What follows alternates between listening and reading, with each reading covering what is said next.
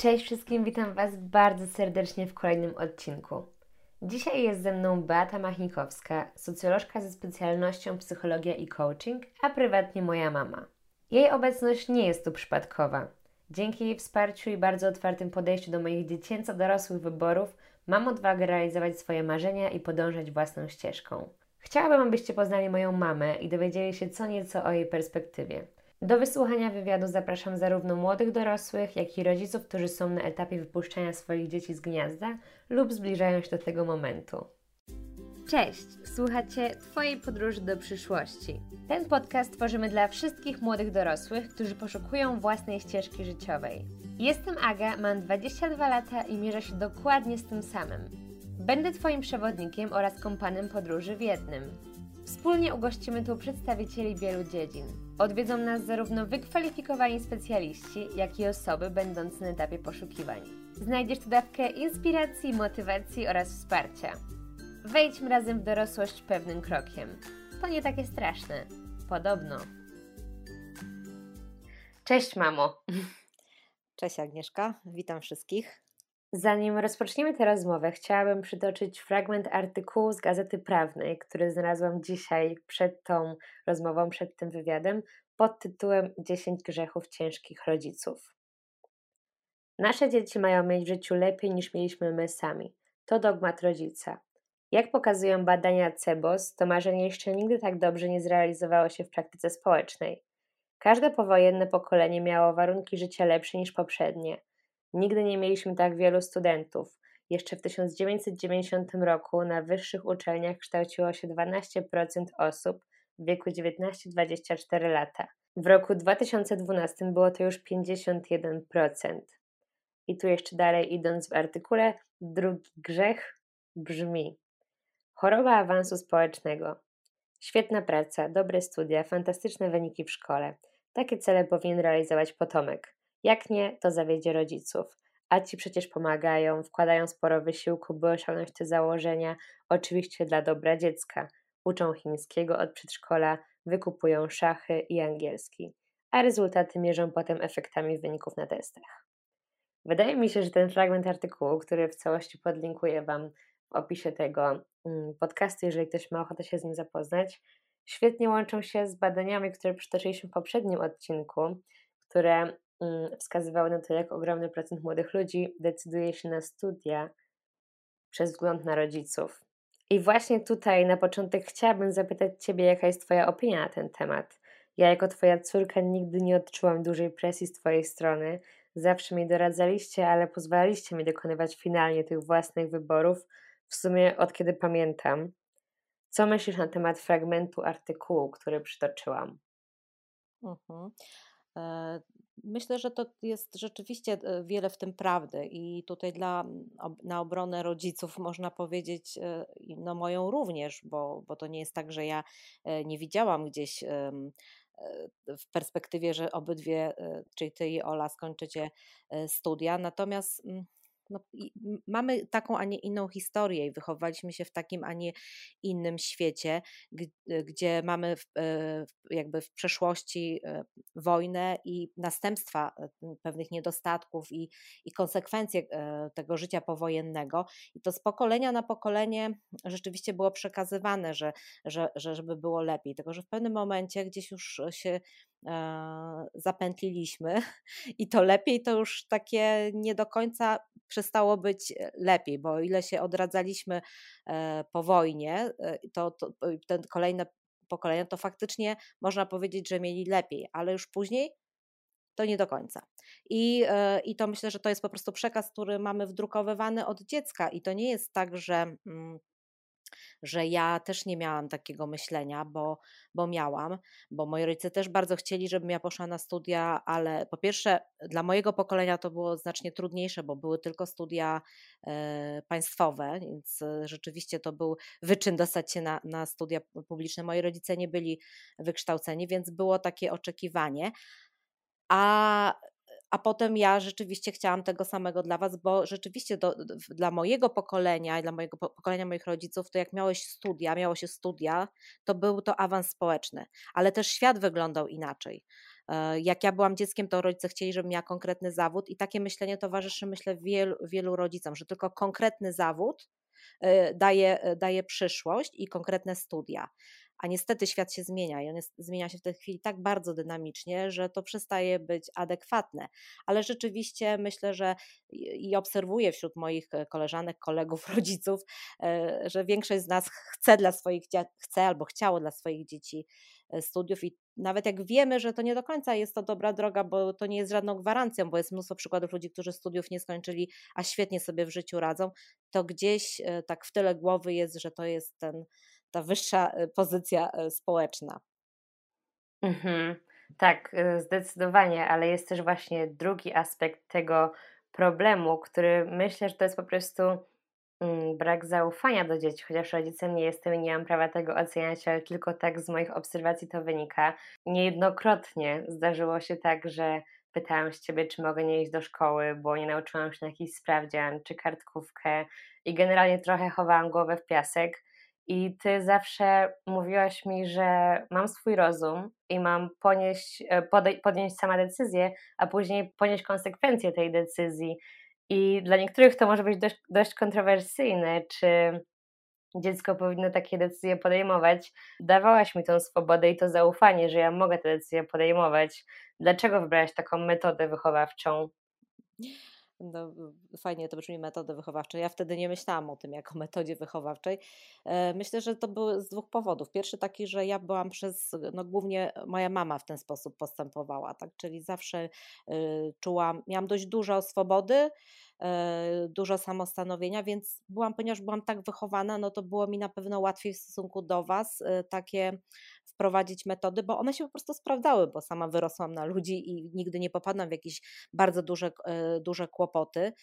Natomiast, natomiast do, pewnego, do pewnego momentu myślę, że to było bardziej tak po prostu, że tak, taki, miałam, taki miałam wzór, taki miałam schemat postępowania.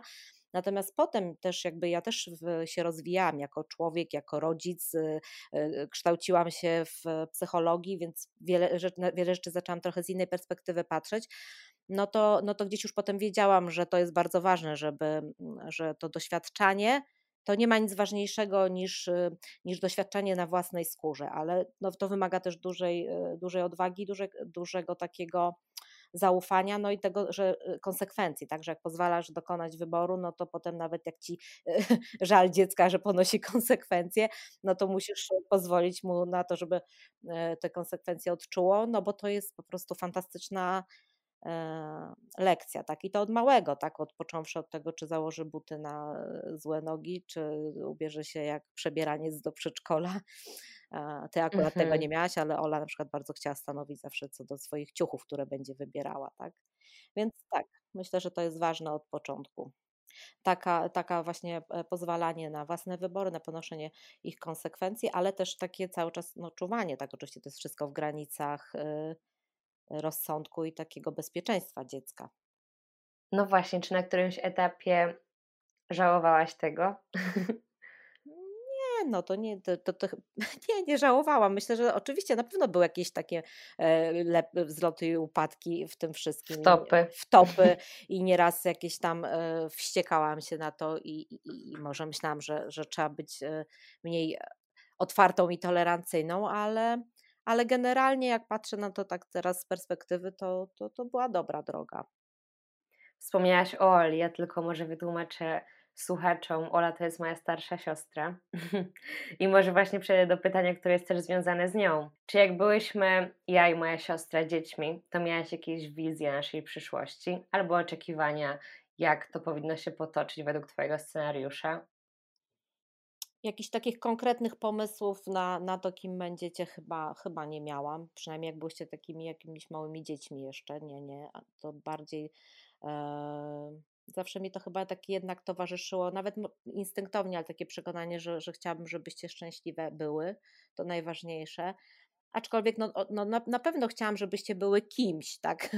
Jakkolwiek to nie zabrzmi, e, ale, ale wierzyłam, że gdzieś tam macie potencjał i że możecie sporo w życiu osiągnąć. Natomiast tak, żeby myślała, że będziesz e, e, kimś konkretnie, z jakimś zawodem się będzie łączyło Twoje życie, to, to nie, chociaż Ty zawsze miałaś takie akurat ciągoty do, do, do bycia osobą rozpoznawalną, znaną, więc gdzieś czułam, że to będzie w takim kierunku. E, natomiast nie, konkretnych wizji nie miałam. Mhm. A wcześniej właśnie wspomniałaś o tym, że pozwalałaś nam popełniać błędy, żebyśmy doświadczały tego wszystkiego na własnej skórze. I okej, okay, w przypadku na przykład, nie wiem, jedynki ze sprawdzianu, albo nieobecności, albo założenia odwrotnie butów, to nie wydaje się być takie istotne ale kiedy przyszedł czas na takie poważne decyzje typu studia, to nie było ci trudno zaufać temu i odpuścić tej kontroli.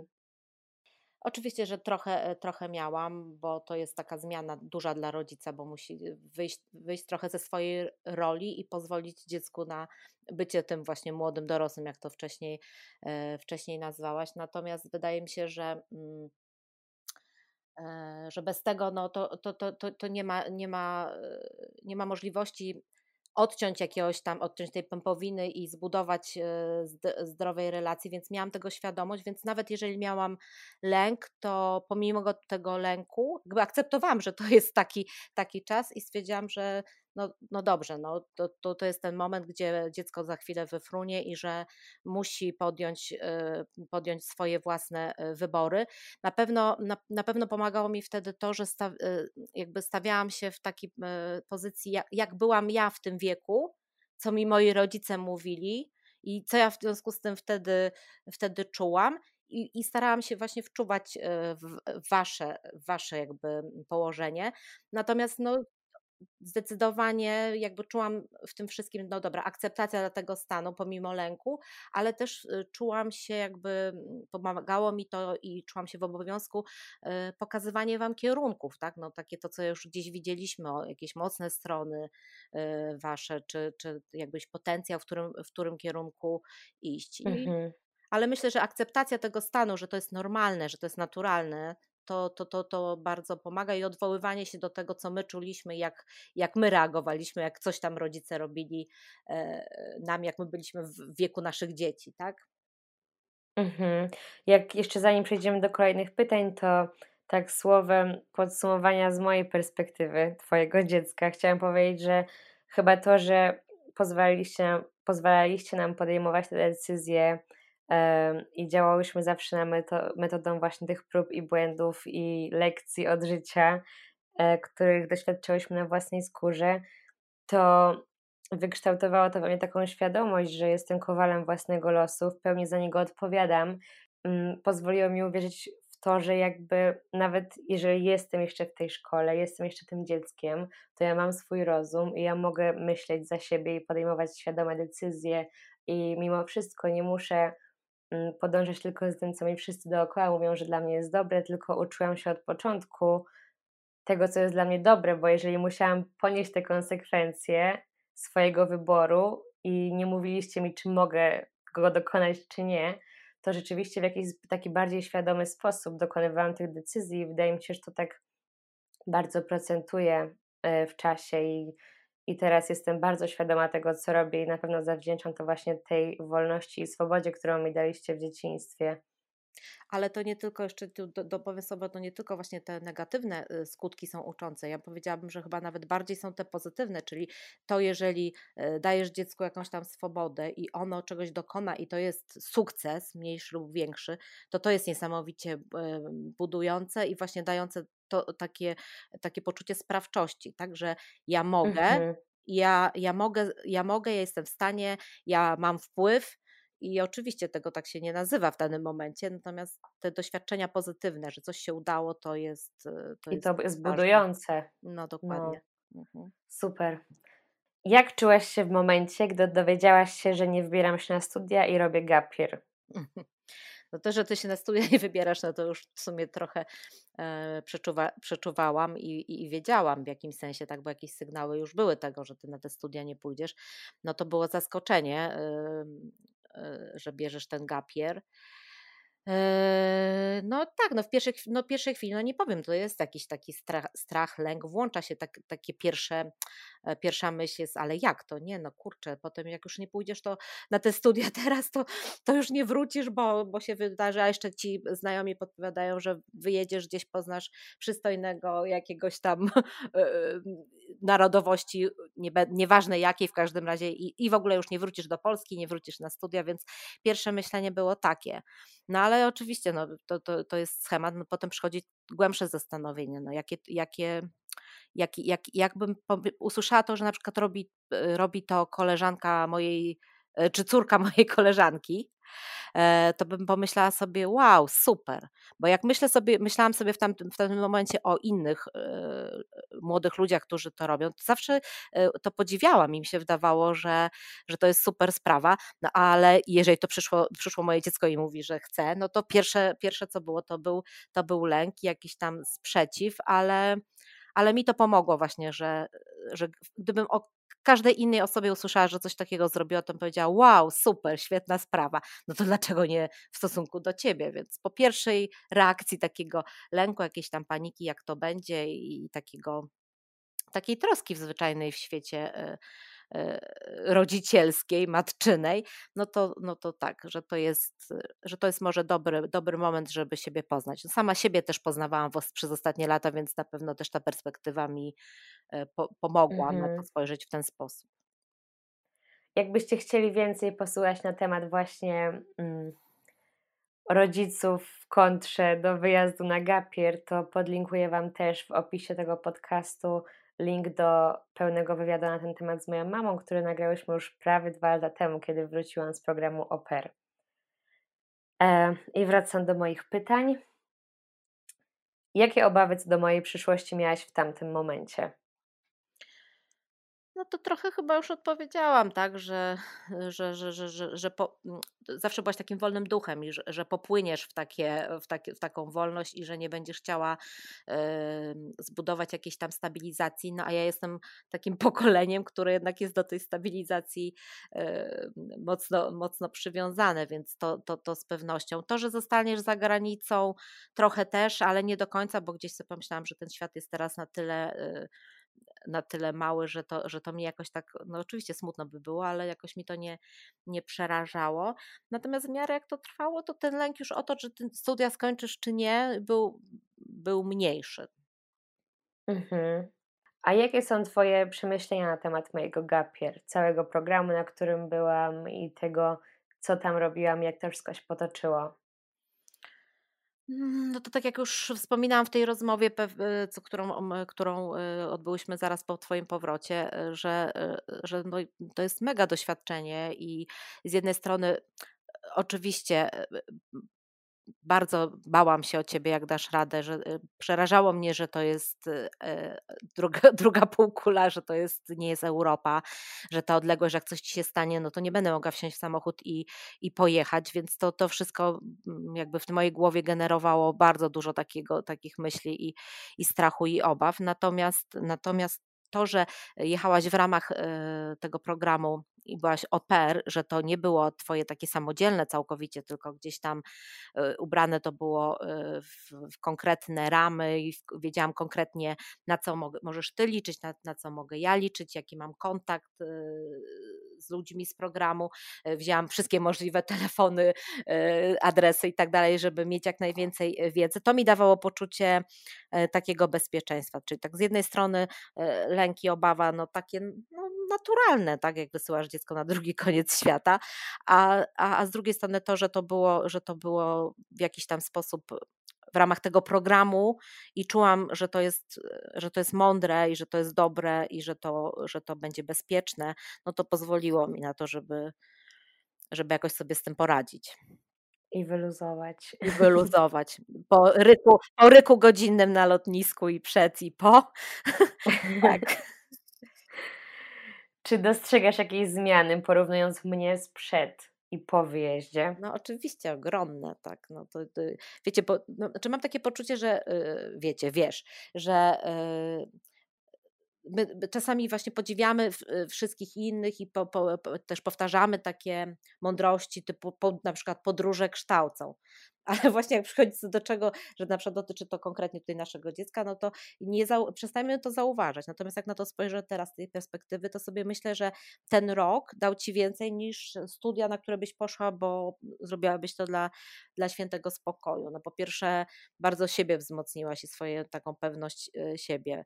E, otworzyłaś się, no zawsze byłaś otwarta, ale taka jeszcze większa otwartość, jeszcze większe takie e, zaufanie, no, odwaga jest po prostu mnóstwo, mnóstwo takich rzeczy, które się zbudowały w tobie, które myślę, że ciężko byłoby zbudować na, tkwiąc na studiach, które nie byłyby e, twoją pasją. No jednak myślę, że wyjechanie na drugi koniec świata i, i e, bycie tam przez rok, mało tego, zbudowanie e, sobie tam jakiejś też E, pozycji, opinii o tobie i tak dalej, to już jest budowanie jakiejś swojej historii, również tej e, zawodowej i takie doświadczenia zdobyte nie poprzez wykłady, tylko poprzez życie, to myślę, to, to jest po prostu najlepszy nauczyciel, e, nauczyciel z możliwych.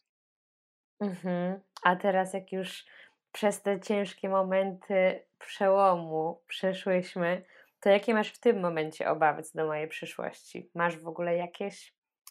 No, obawy są zawsze, ale to takie jak są obawy e, w stosunku do mojej przyszłości, e, do taty przyszłości, do Oli przyszłości.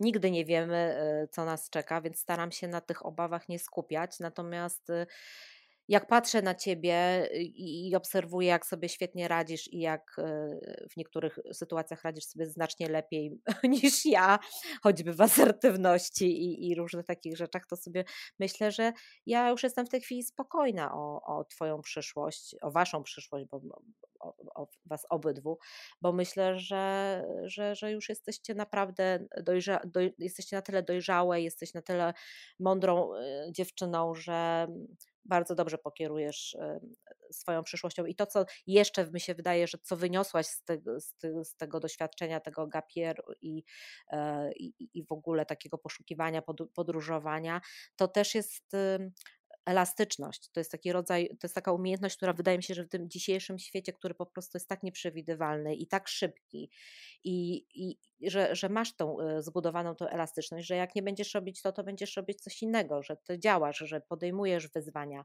I to, i to mi się wydaje, że tego, tego się nie sposób nauczyć w inny sposób niż poprzez doświadczenie i obserwowanie e, różnorodności świata i tego, że można robić różne rzeczy y, i, i, niekoniecznie trzeba być panem prezesem, panem prawnikiem czy, czy panem sędzią. Y, w takim wymieniam zawody, które są tak uważane powszechnie za takie mm, ważne i, i, i mm, poszanowania społecznego, że można być, nie wiem, e, cokolwiek robić i być w tym szczęśliwym i żyć pełnią, e, pełnią e, życia i y, zarabiać pieniądze po to, żeby po prostu realizować swoje marzenia i, i wydaje mi się, że to jest bardzo przydatna cecha w dzisiejszym świecie, więc nie mam obaw, bo wydaje mi się, że masz odwagę, ma, potrafisz działać i masz sobie tę elastyczność i masz pasję i na pewno sobie poradzisz.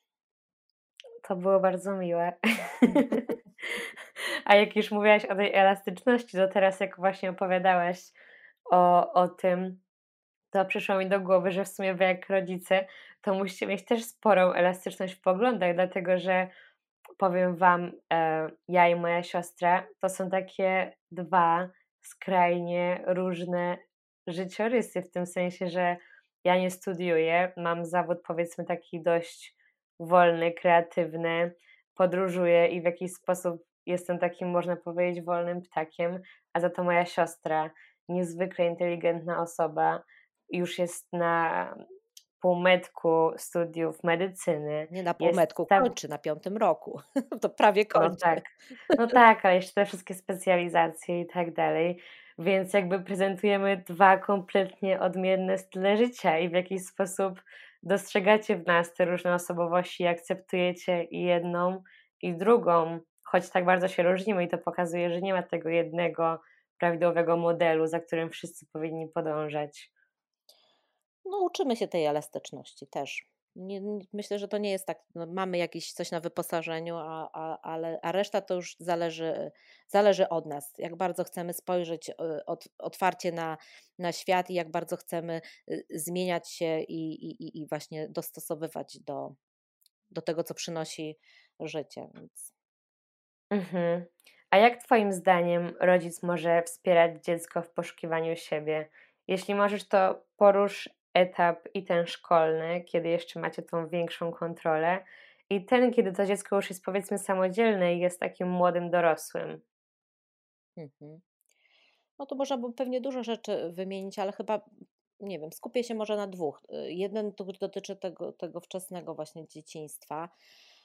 E, to to to, co wydaje mi się, że jest błędem, który popełniamy my jako my rodzice, to jest niepozwalanie właśnie dziecku na e, testowanie różnych rzeczy. Czyli jak już wybierze sobie, no, nie wiem, jak już zaczyna wybierać e, dodatkowe e, zajęcia, tak, taniec, śpiew, granie, cokolwiek, to już często mamy takie oczekiwania, że jak raz wybrało, to już, to już albo już mu kupiliśmy tą gitarę, to ma już teraz grać na tej gitarze do końca życia.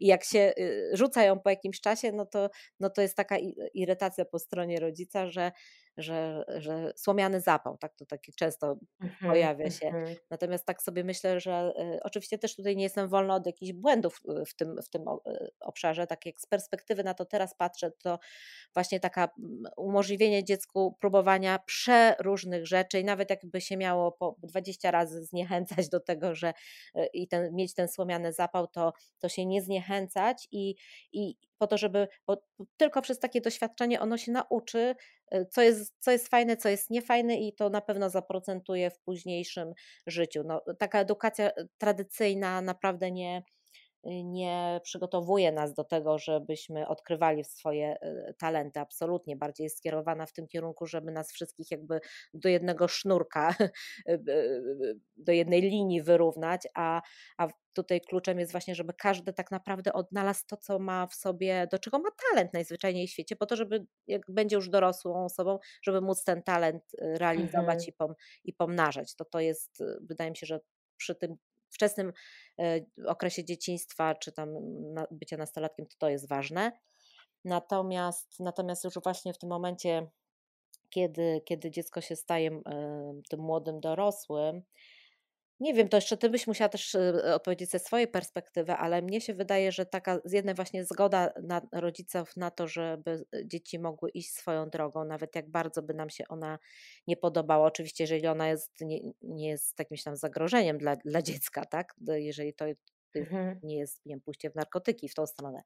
Ale, y, ale tutaj to jest to, ale też dawanie takiego wsparcia w sensie, że żeby dziecko miało takie poczucie, że nawet jak popełni błąd, y, zmieni decyzję, to gdzieś tam ten rodzic zawsze czeka, przyjmie, pocieszy, jak trzeba będzie, to nakarmi, wpuści do domu. E, nie wiem, no tak mi się wydaje, że nie wiem, czy to tak. Wydaje mi się, że to jest. Wydaje mi się, że to jest słuszna uwaga, bo to jest coś takiego, co też jest, wydaje mi się, dla nas młodych ludzi stresujące i dla dzieci również, że popełnimy jakiś błąd i zamiast usłyszeć, że, że to się zdarzy, że to jest ok, że następnym razem go nie popełnisz, na przykład coś w stylu haha, a nie mówiłem, że tak będzie, trzeba było się mnie słuchać i tak dalej. I wydaje mi się, że e, to wsparcie od rodzica i to pokazanie, że masz prawo spróbować, masz prawo popełnić błąd i my zawsze będziemy Cię wspierać, że to jest po prostu bardzo budujące i dodaje tej siły tym młodym ludziom no to jest nawet takie, taka sytuacja, że nie wiem, no w tym okresie dojrzewania dziecko zaczyna, nie wiem, imprezować, robić różne, różne głupstwa, no bo to jest normalny etap rozwojowy i jak się to nie dzieje, choć w tym takim minimalnym zakresie, to też jest niedobrze dla, dla, dla dziecka, tak, w późniejszym czasie, ale właśnie taki rodzic, który no ma świadomość, że jak idzie na imprezę, no to nie wiem, może się na przykład napić na tej imprezie,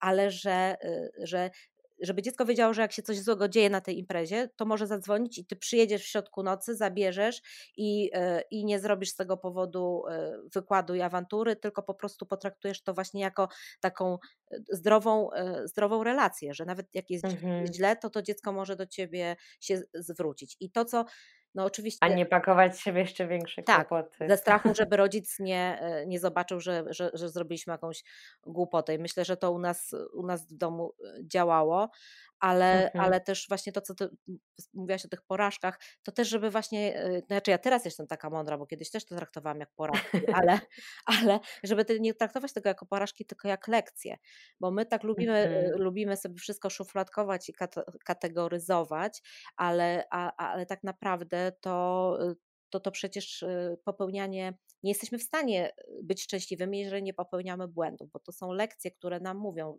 o czymś, tak? I my potem już wiemy, że czegoś nie chcemy, y, tą drogą nie pójdziemy, bo, bo już y, doświadczyliśmy tego. Więc nie myślenie o porażkach, tylko bardziej w kategoriach e, lekcji. No i potem y, wydaje mi się, że to, to, to co przy tych młodych dorosłych, to, to, to, co możemy zrobić, to po prostu brać, ile nam chcą dać w tym momencie i dawać świadomość, że gdzieś jesteśmy z boczku i że, że, że czuwamy, że wspieramy, że zawsze, zawsze jesteśmy, jakby co. No właśnie, a tak przypominają mi się rozmowy z moimi rówieśnikami, takie teraz, jak już jesteśmy właśnie tymi młodymi dorosłymi, że czasami właśnie nasi rodzice, ich rodzice, moi rodzice mogą mieć problem właśnie z tym, żeby zmienić tą swoją rolę, trochę ją przekształcić z tej osoby, która jest decyzyjna, bo powiedzmy, że rodzice są osobami decyzyjnymi, jak jesteśmy dziećmi, a w rolę, kiedy oni bardziej są takim wsparciem i udzielają ci jakichś subtelnych porad, jednocześnie pozwalając ci i dając ci to poczucie, że już jesteś dorosły. Czy dla ciebie ta transformacja jest trudna? No, bywa pewnie. No, to bardziej też musiałobyście wy odpowiedzieć na to, na ile, na ile staram się, y, staramy się wtrącać kierować waszym życiem, a na ile y, gdzieś tam tylko wypowiadamy swoje wypowiadamy swoje zdanie, a wy się do tego odnosicie, no to, to nie jest łatwe, no ale prawda jest taka, znaczy ja, ja, ja, ja wiem, bo ja też y, czasami rozmawiam z takimi młodymi ludźmi i, i, i, i pracuję z nimi i widzę, jak ogromnej są presji poddawanej i jak rodzice czasami nie potrafią mm, wyjść z tej roli, odpuścić i że po prostu potrzebują tej kontroli non-stop. No to jest trudna sytuacja i tutaj jakby nawet ciężko cokolwiek, cokolwiek radzić, bo y, ci, ta, ta, ten młody człowiek nie może zmienić swoich rodziców. Może jedynie nauczyć się i próbować, to też nie zawsze jest możliwe, ale, ale pokazywać jakby w taki sposób bardzo, bardzo konstruktywny, używając, no teraz naprawdę jest mnóstwo możliwości nauczyć się y, takiej zdrowej komunikacji, tak? czyli takiej, która nie jest oparta na przekrzykiwaniu się, tylko na tym, żeby komunikować swoje potrzeby i wyznaczyć granice. Wyznaczyć granice dokładnie, ale, ale tak, że, że posadzić, poprosić o chwilę ciszy i wytłumaczyć, jaka jest moja perspektywa, bo mnie się wydaje, że czasami po prostu rodzice, większość, nie wydaje mi się, wiem, że większość rodzice robią to, bo myślą, że to jest dobre, że oni wiedzą lepiej, co jest dla tego dziecka i czasami nie mają takiej refleksji, że, y, że to, że oni żyli w takim świecie, to się w ogóle nie przekłada na ten świat, w którym przyszło żyć teraz naszym dzieciom, bo on jest kompletnie inny i kompletnie inne umiejętności są potrzebne do tego, żeby w tym świecie, y, y, w tym świecie się poruszać. I czasami właśnie takie próba przynajmniej posadzenia i, i poproszenia o 15 minut, pół godziny uwagi i przekazania z Twojej perspektywy młodego człowieka, jak to wygląda, tak? jak wygląda świat, że, że trochę jest inaczej, po to, żeby może ten rodzic się zastanowi i poszuka taki, takich informacji, że, że no nie da się jeden do jednego przełożyć to, co było dobre dla nich, jak byli młodzi, jest dobre teraz dla, dla, dla tych ludzi. Tuż pomijając o to, w, w jakim świecie żyjemy, no to też każdy z nas jest inny, każdy inny ma potrzeby i inne mhm. Właściwie nie, może potrzeby to mamy y, uniwersalne, natomiast jakby sposoby na ich realizowanie naprawdę mogą być, być przeróżne, tak? No właśnie, to jest skomplikowany temat, bo to nie chodzi tylko o to, żeby ci rodzice pozwolili nam decydować i odpuścili, tylko bardzo chcielibyśmy mieć od nich to wsparcie właśnie i wydaje się, że na pewnym etapie to już nie ma dla nas znaczenia, bo jesteśmy już dorośli, ale wcale tak nie jest. Jakby wydaje mi się, że gdzieś tam po cichu każdy młody dorosły gdzieś oczekuje tej aprobaty od rodziców, albo chociaż tego, żeby ten rodzic uwierzył, że ten młody dorosły wie, co robi, że jest na tyle już dojrzały, że umie podejmować te decyzje. To są dwie różne rzeczy: unikanie konfliktów, a uzyskanie tego wsparcia. W ogóle chyba ta komunikacja to jest taka podstawa, bo wydaje mi się, że dużo ludzi, nawet już pomijając relacje dziecka i rodzica nie komunikuje się, wydaje może jakieś, nie wiem, takie krótkie komunikaty, ale jakieś takie konstruktywne dyskusje, rozmowy to jest zupełnie co innego i wydaje mi się, że może już sam fakt, że dziecko by wyszło z taką inicjatywą i stanęło w takiej roli jako osoby, która potrafi wytłumaczyć coś racjonalnie i dojrzale, już to by może pokazało rodzicowi, że to dziecko jest już dorosłe i umie rozmawiać i myśli, prawda? Mm.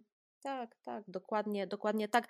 No a jeżeli się nie da, no to czasami, czasami y, niektórzy się muszą zdobyć na taki krok, żeby gdzieś tam nawet podważyć tego swojego rodzica y, w, w, w sobie i gdzieś na przykład pójść wbrew temu rodzicowi. No ale to wymaga rzeczywiście już dużo takiej odwagi i, i takiego też może wsparcia skądś indziej, bo mhm. jednak dużo łatwiej chyba jest wchodzić w tą dorosłość, jeżeli to wsparcie się ma. I, a to, co jeszcze jest ważne, to to, to że rodzic tak naprawdę nie musi e, rozumieć.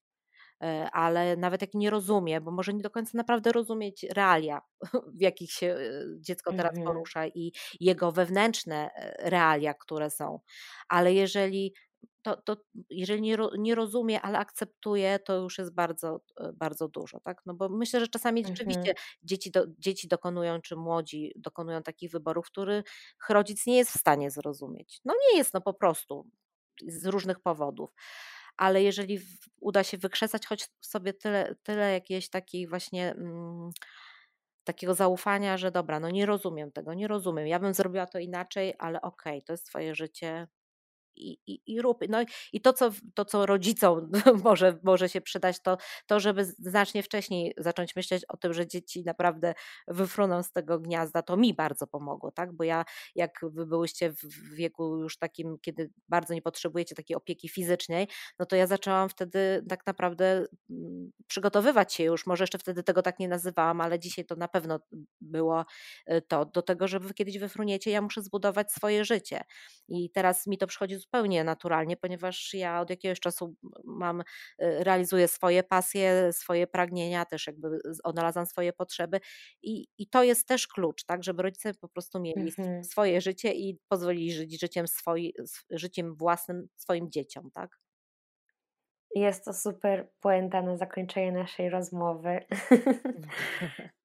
Dziękuję Ci, mamo, bardzo za rozmowę. Jeszcze słowem podsumowania chciałabym powiedzieć, że Jestem bardzo wdzięczna za Twoje podejście i na pewno pomogłaś mi w ogromnym stopniu e, z tą odwagą kroczyć w tą przyszłość, bo może jest to jakiś tam część mojego charakteru, ale jest też to sposób e, wychowania i gdyby nie Wy, to nie miałabym tej odwagi, którą w sobie mam, za co bardzo dziękuję. A Wam, moi słuchacze, życzę owocnych rozmów z dziećmi i z rodzicami. E, ja również dziękuję bardzo za zaproszenie i życzę powodzenia. Dziękuję bardzo i do usłyszenia w kolejnym odcinku.